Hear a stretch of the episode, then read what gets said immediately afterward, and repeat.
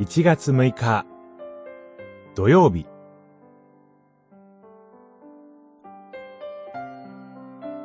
この人生も無に等しいのです。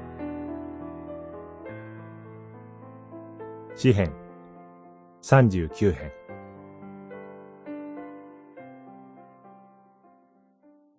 見舞いには、この人生も無に等しいのです。ああ。人は確かに立っているようでも、すべて虚しいもの。39編、6節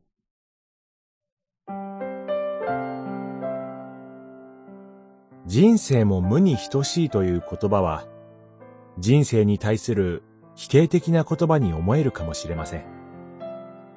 しかし、見舞いには、この人生も無に等しいのですと語っていることに注目したいと思います。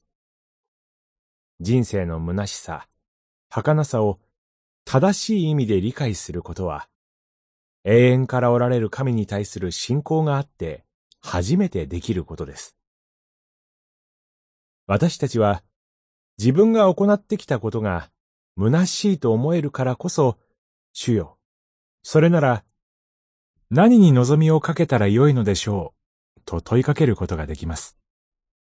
そして、私はあなたを待ち望みますと、思いを神に向けるようになります。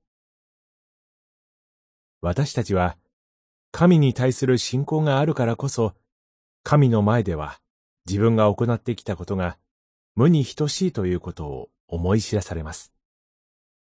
ですから、人生も無に等しいとは、人生を否定した言葉ではありません。神の前で、人生の儚さ、自分の無力さを正しく知ることによって、私たちは前向きに人生を歩んでいくことができます。たとえ、私たちの人生があまりに小さくて無意味なものに思えたとしても、この人生を神が導いてくださり、意味あるものにしてくださいます。今日も神に信頼して歩んでいきましょう。祈り。神よ。